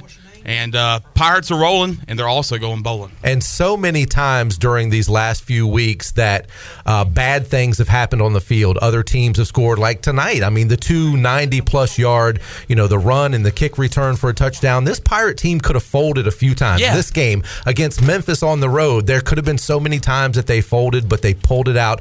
Gutsy wins, and these guys are learning how to win. I had said that last couple of weeks. That's what you have to do. Winning is one thing. You have to be confident in winning and learn how to win each different type of ball game, and they've been able to do that lately. It's funny you bring that up about not folding because there was two times tonight where the Pirates could have folded. I mean, folded a couple times. The 95-yard run there that really took the wind out of ourselves. Oh, yeah. The kickoff return for a touchdown. In years past, this program lies flat on their back and says, we're done. Yeah. And they didn't tonight, and Owen Daffer nails it for the Pirates. Well, I tell you what, it kind of backfires on Navy a little bit that they score so quickly like that because that didn't allow them to sustain long drives right there, and it gave the ball right back to East Carolina to answer instead of, you know, hey, in a game like this, I'd rather have that 90-yard touchdown run than a 6-minute drive 90 yards and scoring, and then East Carolina's got all that time chewed off the clock. So it actually worked in the favor of the Pirates a couple times. Billy with some... This is like when people say home runs are rally killers. Right. Like you got like 3 doubles in a row and like things are happening, action on the bases, you get a home run.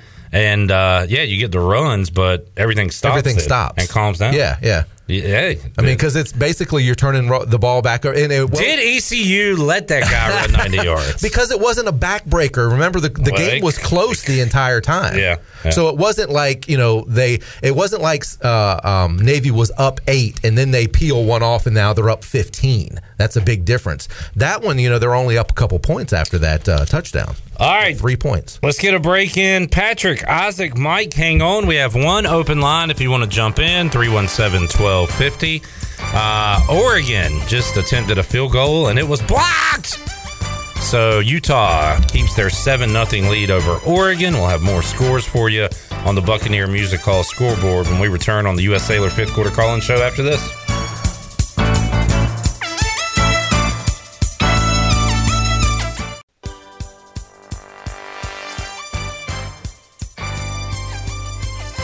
You're listening to the U.S. Cellular 5th Quarter Post-Game Call-In Show. Here's Cliff Brock. All right, Weave and I fired up for some Pirate Hoops. That's right. I was thinking about that earlier. How about this right now, and especially if East Carolina wins tomorrow against Davidson 5-1, when's the last time you can remember ECU football being 7-4 and the Pirate men's basketball team being 5-1 at the same time? A lot of never. There has been a lot of when's the last time this? When's the last time that? That would be a good stat to consider. All right. Fired up for Pirate Hoops and fired up about this East Carolina win. Owen Daffer. Oh, we got some great audio to hear. There's a video out on social media of the locker room celebration. We'll get to that once we run through these calls. But David, Patrick, Isaac, hang on. Let's get to Mike in Greenville. Hello, Mike. Holy shiznit.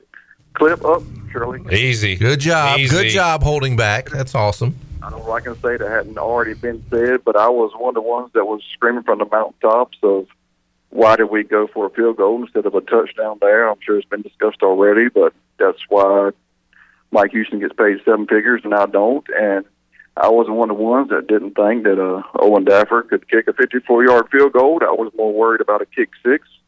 And I was him making, by his own admission, that it was his longest kick of his career and his first game-winning field goal. So congrats to him. I heard Billy mention earlier that this guarantees us a winning season no matter what happens with the bowl game. So, again, congrats to ECU for the steps they are making. They're excited about the progress. And everybody is talking about let's get 50,000 in there next weekend. Let's be realistic. We struggle to get 50,000 when there is an ACC team in there, a top five team in there on a Saturday. This is the Friday after Thanksgiving. I am excited that ECU is getting creative with their $60 promotion that they're going out there. But let's go even further. Let's do a buy one get one free ticket. Whatever we got to do to get fans in the stands, 50,000 would be great. But I would be happy with 40, and that even if we get 40, I think that would show us that we're taking that next step and people really recommitting themselves to ECU football. Mike, good stuff, man. Appreciate you checking us out tonight. And, Mike, I agree wholeheartedly. Do whatever you got to do to get fans in the stands. I don't expect either to see 50,000 fans. That's just – it's very unreasonable to think that given the Friday game after Thanksgiving. I understand that. The students are a lot of the students aren't going to come back from wherever they're going home for Thanksgiving. I get all that. But you know what? Get butts in the seats however you can. Yeah. And you can – I tell you what, the one thing is, too, is even though if you don't get 50,000, say you get 30,000 in the stand, that's fine. Be loud from start to finish and show them what Dowdy-Ficklin atmosphere is all about. Well, you and Chandler have been to games this year that have not been – no, there hasn't been a sellout this year. But there's been rowdy crowds this year. Absolutely. It's been such great atmosphere. And that's the thing is that the Pirate fans that go to these games, they're diehard fans, and let me say, the student section has been great all year as well. It wouldn't shock me to see a bunch of students come back and say, or students say, hey, I might skip this and stay on campus. That would say a lot, Billy. It would really say a lot. That would say a lot for the students, because I know, and when I was in school, Pirates were not winning like they are right now. Right. Thanksgiving games was pitiful in Dowdy-Ficklin Stadium all around, especially in the Boneyard. But to see a packed, not just Dowdy-Ficklin, but a Boneyard on Friday would mean a lot for this program. And you know what? You've got to give people a reason to come. There's no better reason than this right now. You're on a 4-game winning streak. You're going to a bowl game, first winning season in so many years. And you're playing a top 5 undefeated team. There are no negatives aside from the time being the day after Thanksgiving, obviously, is tough. You can't help that. Aside from that, there's no negatives to this. There's no reason you shouldn't be in the game. All right, let's keep the calls rolling in. 317-1250. Isaac is up in Greenville. Hey, Isaac. Isaac. Oh, you're on. Yeah, I'm here. Sorry. Got a little distracted. We're watching some other games right now. We're watching Utah as well. Oh, right. Yeah. So are we. Yep. Yeah. So I got a couple things to talk about this week. I missed last week, so I gotta catch up. The floor is yours. Yes, let's roll. Let's go. All right. First thing, what was it? Oh, well, we'll start with Daffer's kick. Daffer's kick to end the game. It kind of gave us some. What would it be? Like a comeback from the South Carolina game, first game of the season. We get beat on a field goal and ended the game, so we had to beat somebody else. We had to pay the. No respect. Isaac, yeah. Tighten up, Isaac. I'm trying. All right. There's a lot of pressure on me at one time, but you got people talking in your ear. I'm glad you weren't kicking that field goal today. Oh, yeah, please. Hey, look, the crazy thing is I didn't start drinking until 6 minutes at the end of the fourth. You played some catch-up there. That's awesome. All right. I've been trying to. All right, you're good. All right. Next thing is passing yards from Holton Ahlers tonight. Unseen before. Unseen. And I hope that means better for more to come. So Cincy, we're looking at what, 450 for Cincy? That'd be nice. Yeah, we take that 450 over 405. So that's one thing. Oh, also Daffer got a scholarship now after that kick. I don't know if y'all heard that or not. Yep, we did. That. So that's awesome for him. Awesome for us as a team. We got a kicker that will be here. We don't have to try to get nobody else, anything like that. And then, so next. Can we talk to the guy that's telling you what to say? hey, y'all can. Like, he calls it too. I forget a lot. We see that. The whole year he's been getting crapped on the whole year, but. As soon as we got the conference play, he's been balling out. Great play calling. Got the win. I'm proud of him. You go. All right. There you sounds go. Good. Isaac's translator. All right. Isaac, anything else, bud? What was the last thing we wanted to talk about? This is unbelievable. Pirates go bowling. Oh, yes, Pirates are going bowling. Oh, hey, and all right, last thing. 4th conference game win in a row. First time ever. That's right. There you go. That is the last thing I do believe. All right. Thanks, Isaac. We'll get back to it. Houston. Mike Houston doing a great job as well. Shout out to him. All right. Take a celebratory shot. I will. All right. There's Isaac. He sounded like he ran his call through Google Translator, and then that's the words that popped out. Got in the wrong order. And all right. Patrick is up in Virginia Beach, Virginia. Hey, Patrick.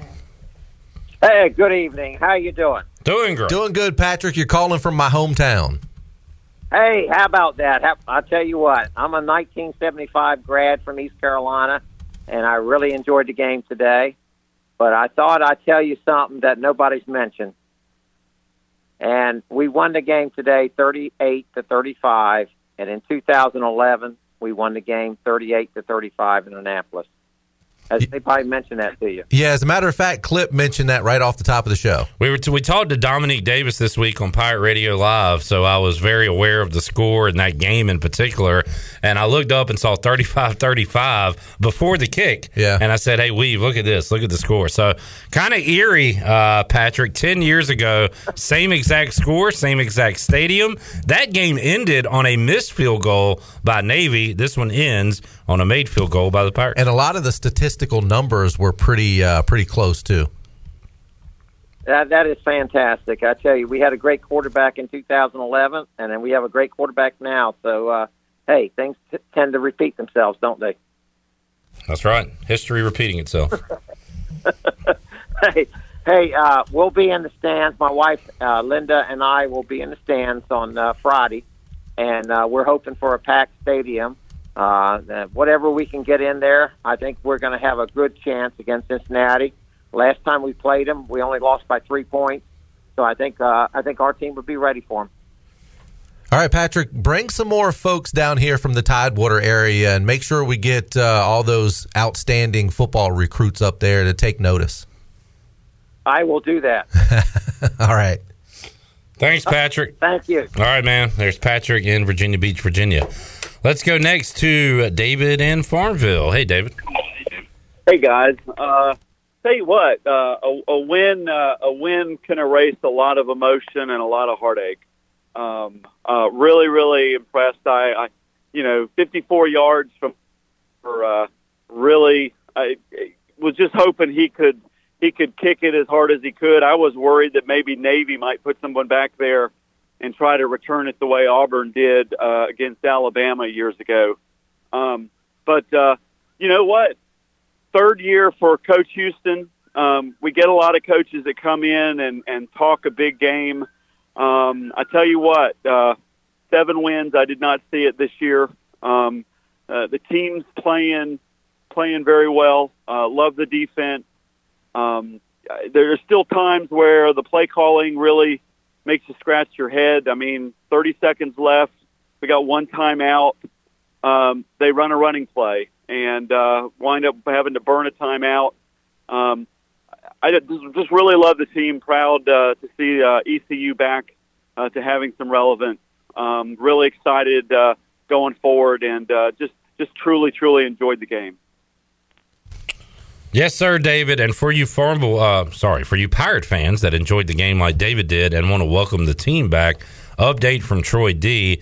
says that he was informed by Holton Ahlers that the team will be arriving at PGV Airport closer to 10 o'clock than 10:30. So you might want to get out there in the 9 o'clock hour or get your spot. Make sure you don't miss the team. 10 o'clock, closer to a 10 o'clock return time, wheels down for the Pirates and their trip home from Annapolis. So yeah, there was a good welcome committee after the Memphis game, welcoming the Pirates home to PGV last week. So that was really cool. I know the coaches and players really enjoyed that. And we had the players on Monday, Weave, and they were like, it was so cool. Like Rajay and those guys were like, this has never happened before. I was so shocked. DJ Ford was like, yeah, somebody said there was people outside. I was like, whatever. And then I saw them and was like, it meant the world to those guys. Oh yeah, so absolutely. That was awesome. That's something they've never experienced before. Yeah. All right, let's get a break in. Psych. Let's go to Larry in Louisville. Hello, Larry. Hey, what's going on, guys? That was a great call by David. That guy was on time. I will say one thing. Remember last year when we had that awful situation with Tulsa and Scott Van Pelt comes on the air for ESPN and is like, man, if I was the East Carolina coach, I'd be in jail right now. Think how far we've come from that point. Like, what a great transition! What a great turnaround! So, go Pirates! Excited for the future. So. And Mike Houston looked like he was ready to go to jail today on the sidelines, talking to those refs after they picked up a holding call. Yeah, and it had every right to be upset, annoyed. That was a huge play in the game. There was definitely, the flag was thrown. How do you get together like that and say, okay, well, there's two guys and one pulled the defender down to the ground. There was somebody had tweeted out a still shot of one of the players, had one of the ECU players kind of by the throat, it looked like. I mean, how do you not make that call? So he had a right to be perturbed and getting irritated with the referees in that situation. Thank you, Larry in Louisville. That reminds me, where is that idiot, moron, jackass Larry in Texas or Gary in Gastonia? Where are you? Are you listening? Call us in. And how do you feel about the Pirates right now? You had a lot to say earlier in the year. Why haven't you called in lately? Where are you at? I don't hear the phone ringing. No. 317-1250. We'll put you first up if you call in with more of your dumb takes. I want to hear more from you right now. Calling you out. We'll be back with more on the U.S. Cellular 5th Quarter Call-In Show after this.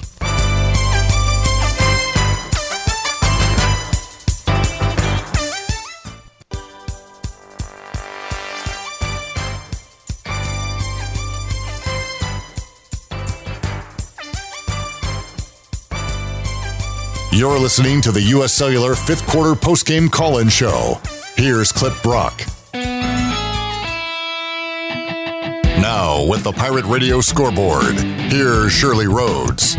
All right, Baylor has extended their lead. They're in the fourth quarter right now. They lead Kansas State 22-10. Auburn and South Carolina have gone into the locker room at halftime, tied at 14.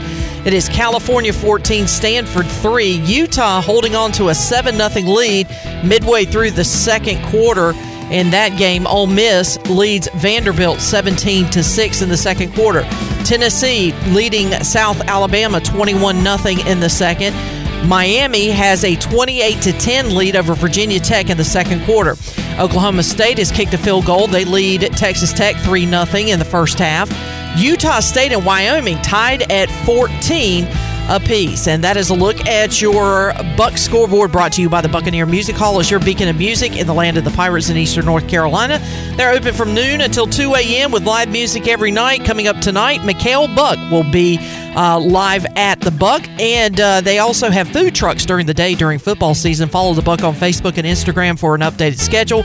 We'll see you at the Buck. Now let's head back into the U.S. Cellular 5th Quarter Postgame Call-In Show. Here is your host, Cliff Brock. Mikhail Buck. Mikhail Buck. Mikhail Buck, Buck, Buck, Buck, Buck, Buck, Buck, Buck.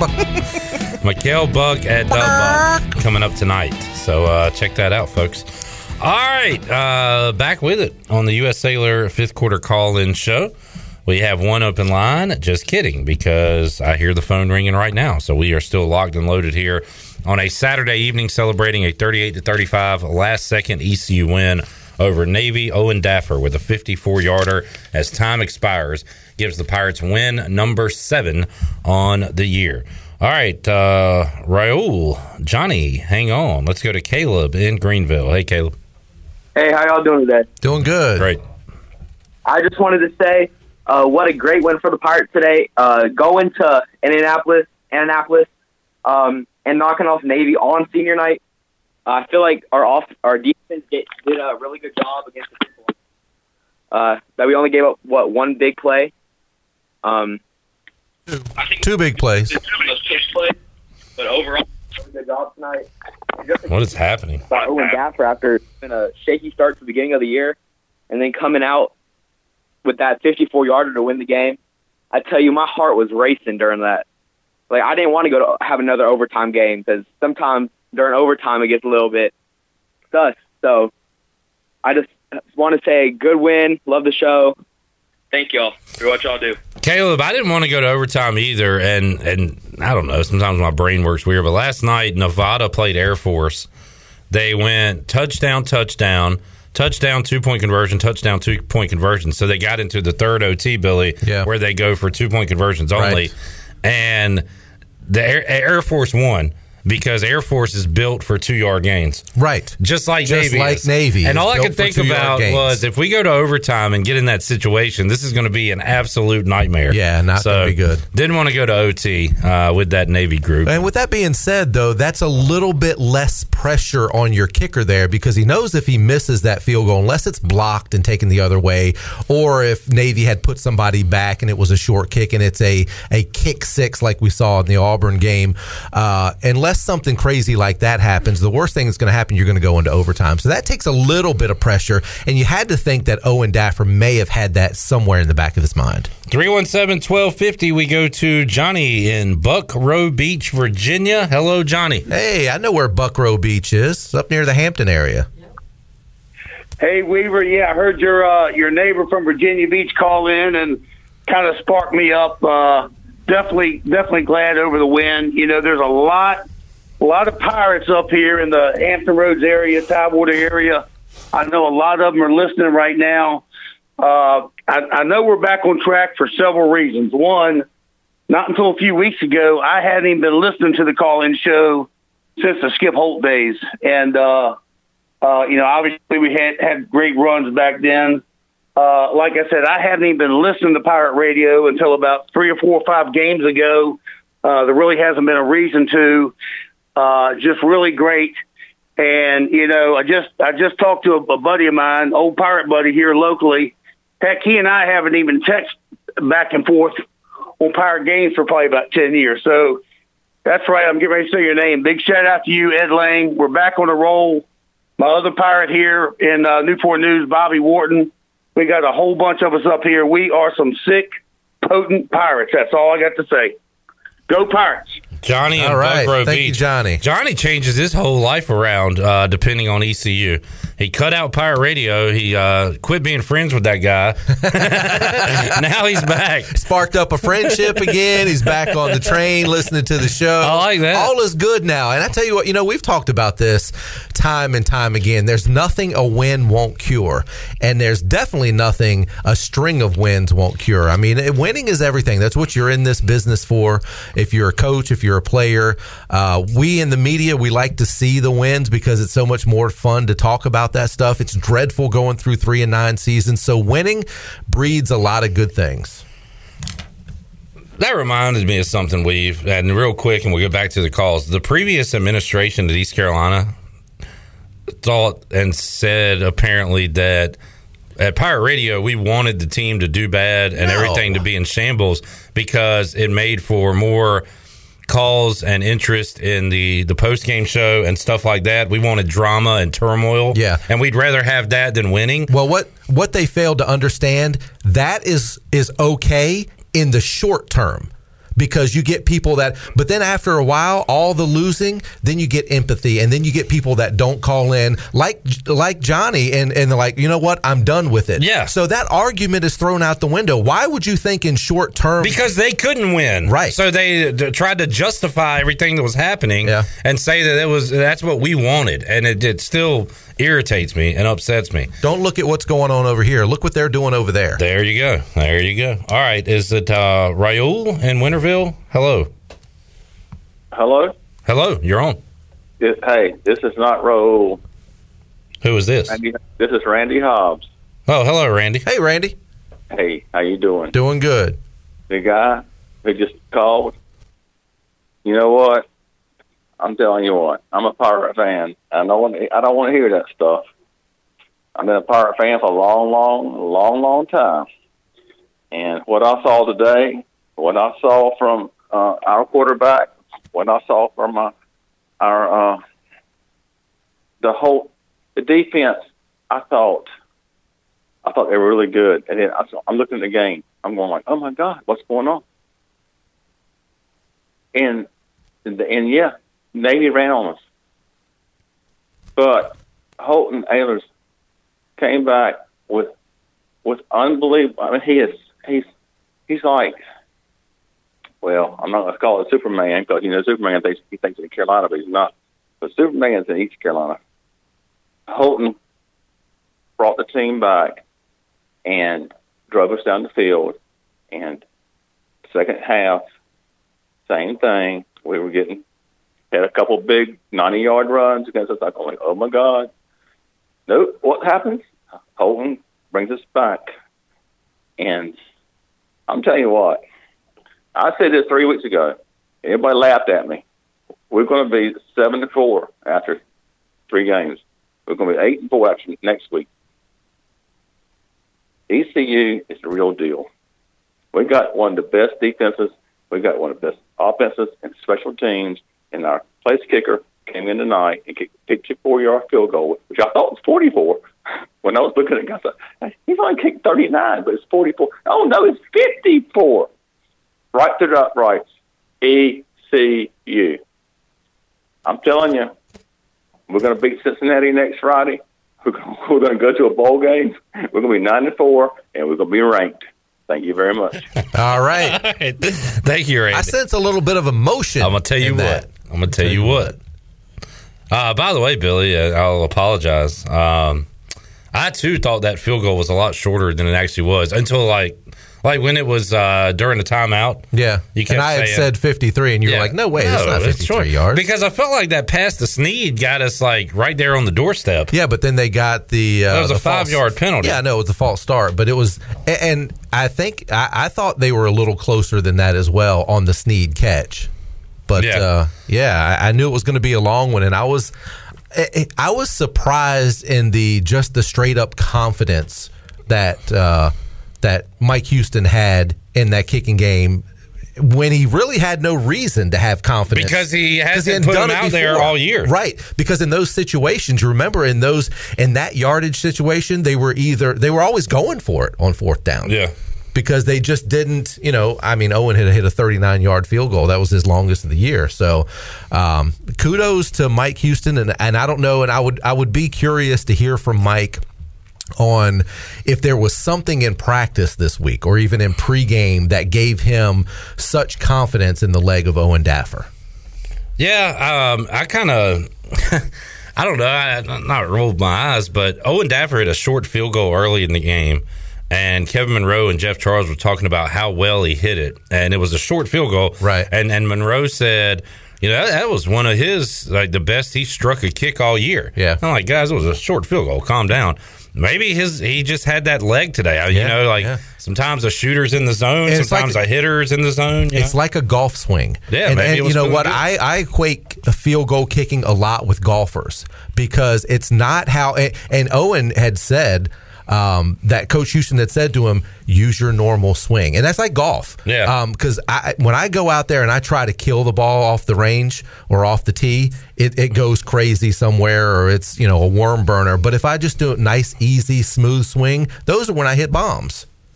Yeah, you're right. 317-1250. Sorry. That's trolls in the chat. Oh, Jackson is up in Boone. Hello, Jackson. Cliff, Lee, what's going on? What's up, man? Hey. Hey, I'm calling you from the side of a freezing-ass mountain up here in Boone. Just want to say go Pirates. I barely picked up service to watch the game, but glad I could catch the final kick. Well, don't freeze on that frozen-ass mountain, Jackson. All right, we got to get out on the range sometime, man. Yeah, I don't get to get out on the range because my golf game is terrible. Terrible, terrible, terrible. Like my golf game is Charles Barkley terrible. Oh, Lord. No, I appreciate you guys. All right. Thanks. Thanks, Jackson. All right, thanks, Jackson. All right, 317-1250. Billy, you might have a crutch. One of a listener might have noticed a crutch. What's that? Drinking game every time Billy says kudos. Oh, okay. Have you been saying kudos? I don't know. Kudos to you for being here. Okay. And saying that. Gotcha. Jeff in Blunt's Creek, you are on. Hello, Jeff. Hey, guys. Great win tonight. Hard game for the Pirates, and we got some stuff behind us, and we got the game tonight. A couple of things I'd like to comment on. Cliff, you're going to have to get your pocketbook right to sign our first baseman now. Don't let him slip away this year. Freddie Freeman's coming back. It's all right. Don't panic, Jeff. Okay. The next thing, I just want to make a challenge to all these sorry, loudmouth, armchair weekend quarterbacks to get out of their chairs and get to the football game Friday. And I just want to see if y'all have any more insight than anybody else does. Why do we seem to cannot get a grasp of that triple option? God, it's just very. We don't see it a lot, but it's just they execute it very well, and I just don't. That's above my head, and I think a lot of other people's head. Jeff, it's frustrating year after year, and this year holding Navy. I say holding. Navy scores 35. You look at their other scores all year. They're in the 20s. They're in the teens. I don't know, man. It's frustrating that every time we seem to meet them, they just do what they want to do at will. They don't score 35, 56, 76 against anybody else but us, Billy, and it's a frustrating deal, but ECU's able to get the win today. I do not have an answer for that one, Jeff. Well, obviously, East Carolina doesn't ever have an answer for that triple option, and it's not just unique to East Carolina. A lot of teams really struggle with that triple option offense, because teams don't see it all year. And, college football is such a more of a spread game now, so that's more of what you see, and you see different variations of that. So you can make tweaks and little adjustments during practice week to week when you're playing different competition, and that's why teams like East Carolina sprinkle in a little bit of preparation for Navy in the preseason and even during off weeks in the season, because you don't see it that often and you have to play very disciplined assignment football. It's not for lack of trying, it's because all the stuff you're saying. Absolutely. It is not for lack of trying. But the thing is Navy runs that Well, not just Navy. All those service academies run that triple option, and they do it to perfection.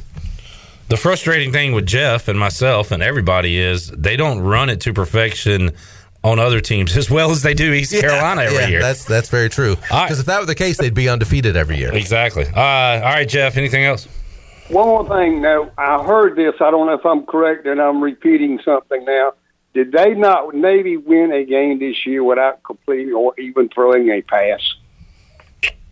In Navy's previous wins, did they complete a pass? Is that what you're asking? No, I heard they won a game this year. I don't know who it was against. They won two games this season. Yeah, I can look at the box scores real quick because they did throw or completed a pass.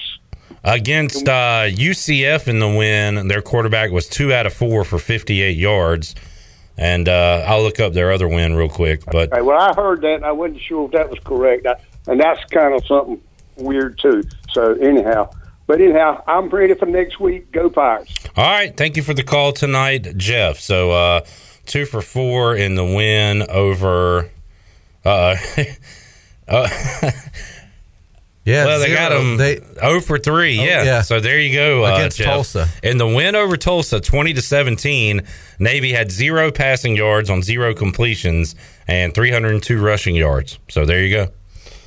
All right, Shirley Rhodes, you want to get another break in? Last call for your calls. When we return, we got our Brown and Wood drive of the game. Billy, I'm giving you that homework assignment. We've got Mike Houston in the locker room after the game. You'll hear that audio. And last call for your calls, 317-1250. Jump in now. We'll be back with you on the U.S. Sailor 5th Quarter Call-In Show after this.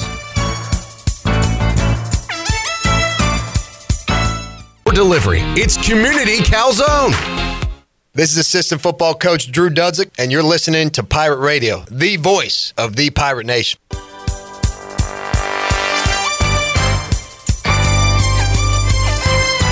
You're listening to the U.S. Cellular 5th Quarter Postgame Call-In Show. Here's Cliff Brock. All right, last call for your calls, 317-1250. We got some awesome Mike Houston in the locker room audio we're going to play. You can check out the video. ECU tweeted that out, so you can check it out. Also, we got our Brown and Wood drive of the game. But right now we have Lloyd, who is headed home from the game, joining us on the Fixed NC Live line. Hello, Lloyd. Hey, guys. I'm going to get home probably around 10:30 or 11, so that looks like the Pirates will beat me to Greenville, and I'm just going to all right. Pittsburgh. So if people want to go to Lloyd's driveway and welcome him back home, you'll be arriving, you said, at 10:30 or 11? That's right. All right. A couple things. One, I hadn't been there before, and I really enjoyed it's a different. No, I think we're losing Lloyd. He's in a bad spot. Yeah, hit a dead spot. Lloyd, we're going to be on the air another 10, 15 or so, so give us a call back. Your phone was not cooperating at that moment. 317-1250. A lot of bad spots there in VA, Maryland area. You never know. All right, Macho Pirate is in Greenville. Hello, Macho Pirate. I've observed winning is better than losing. Oh, yeah. The Pirates put in the hard work, the tears, and the sweat with Big John. And now the cream is rising to the top. Oh, yeah. Dig it. Okay. Thank you, Macho Pirate. Snap it to a Slim Jim. We had a call from Randy years ago, and he did the entire Cream of the Crop promo. So Macho got a few lines in there. Good stuff. Thank you for calling Randy from heaven, I guess, tonight. Macho Man. All right, last call for your calls if you want to get them in. Shirley, let's hit the Mike Houston locker room audio as he celebrates the win and passes out a scholarship while he's there in the locker room. How about those damn Pirates?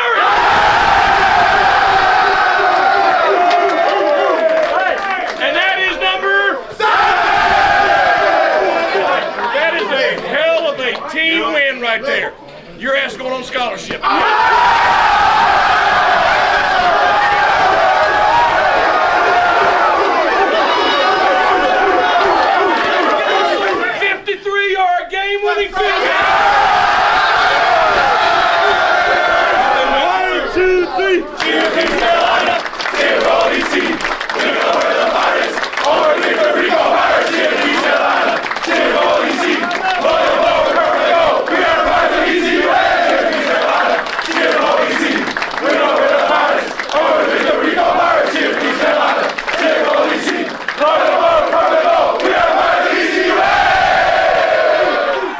Man, listen to that without smiling. I dare you. Right. That's awesome.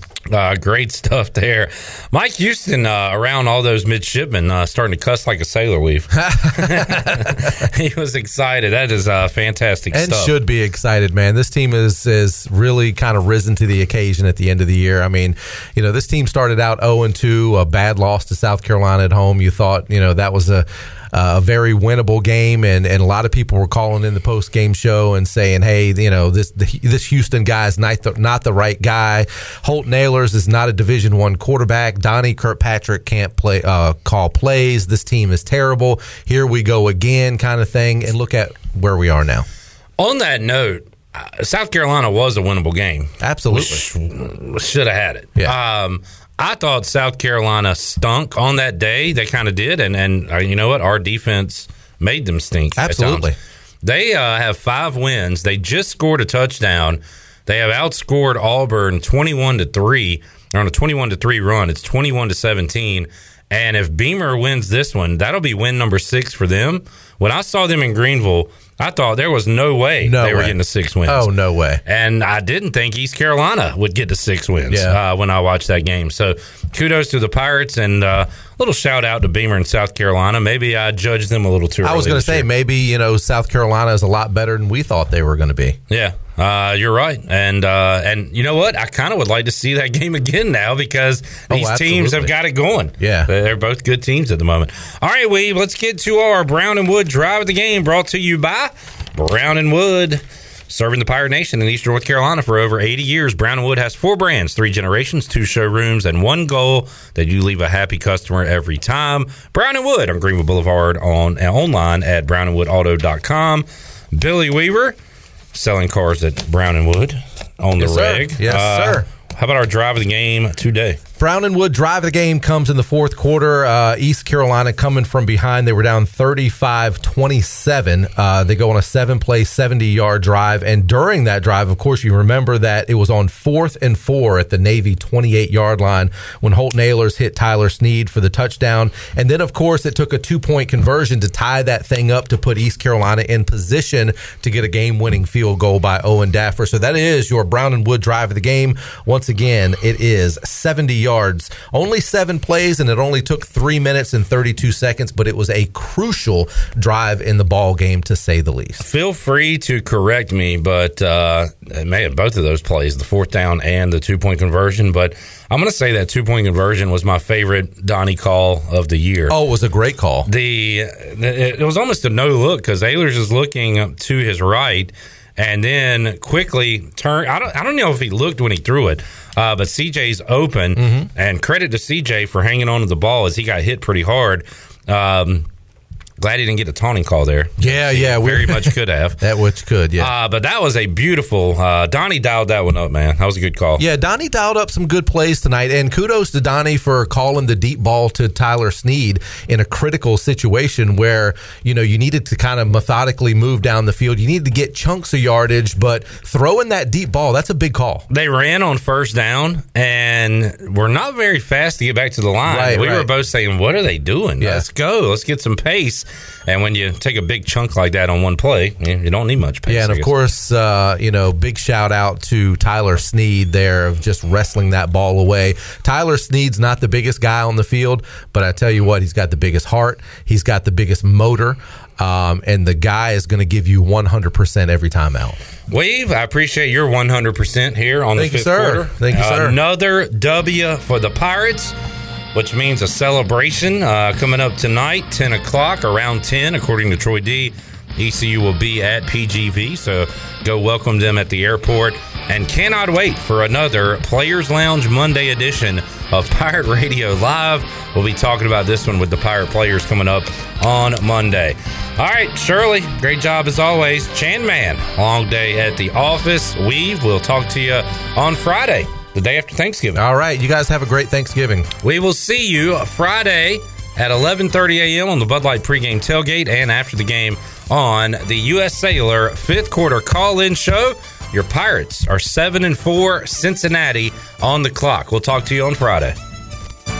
You have been listening to the U.S. Cellular Fifth Quarter Postgame Call-In Show. Join us next time for complete postgame coverage of East Carolina football, exclusively on Pirate Radio, the voice of the Pirate Nation. Win for them.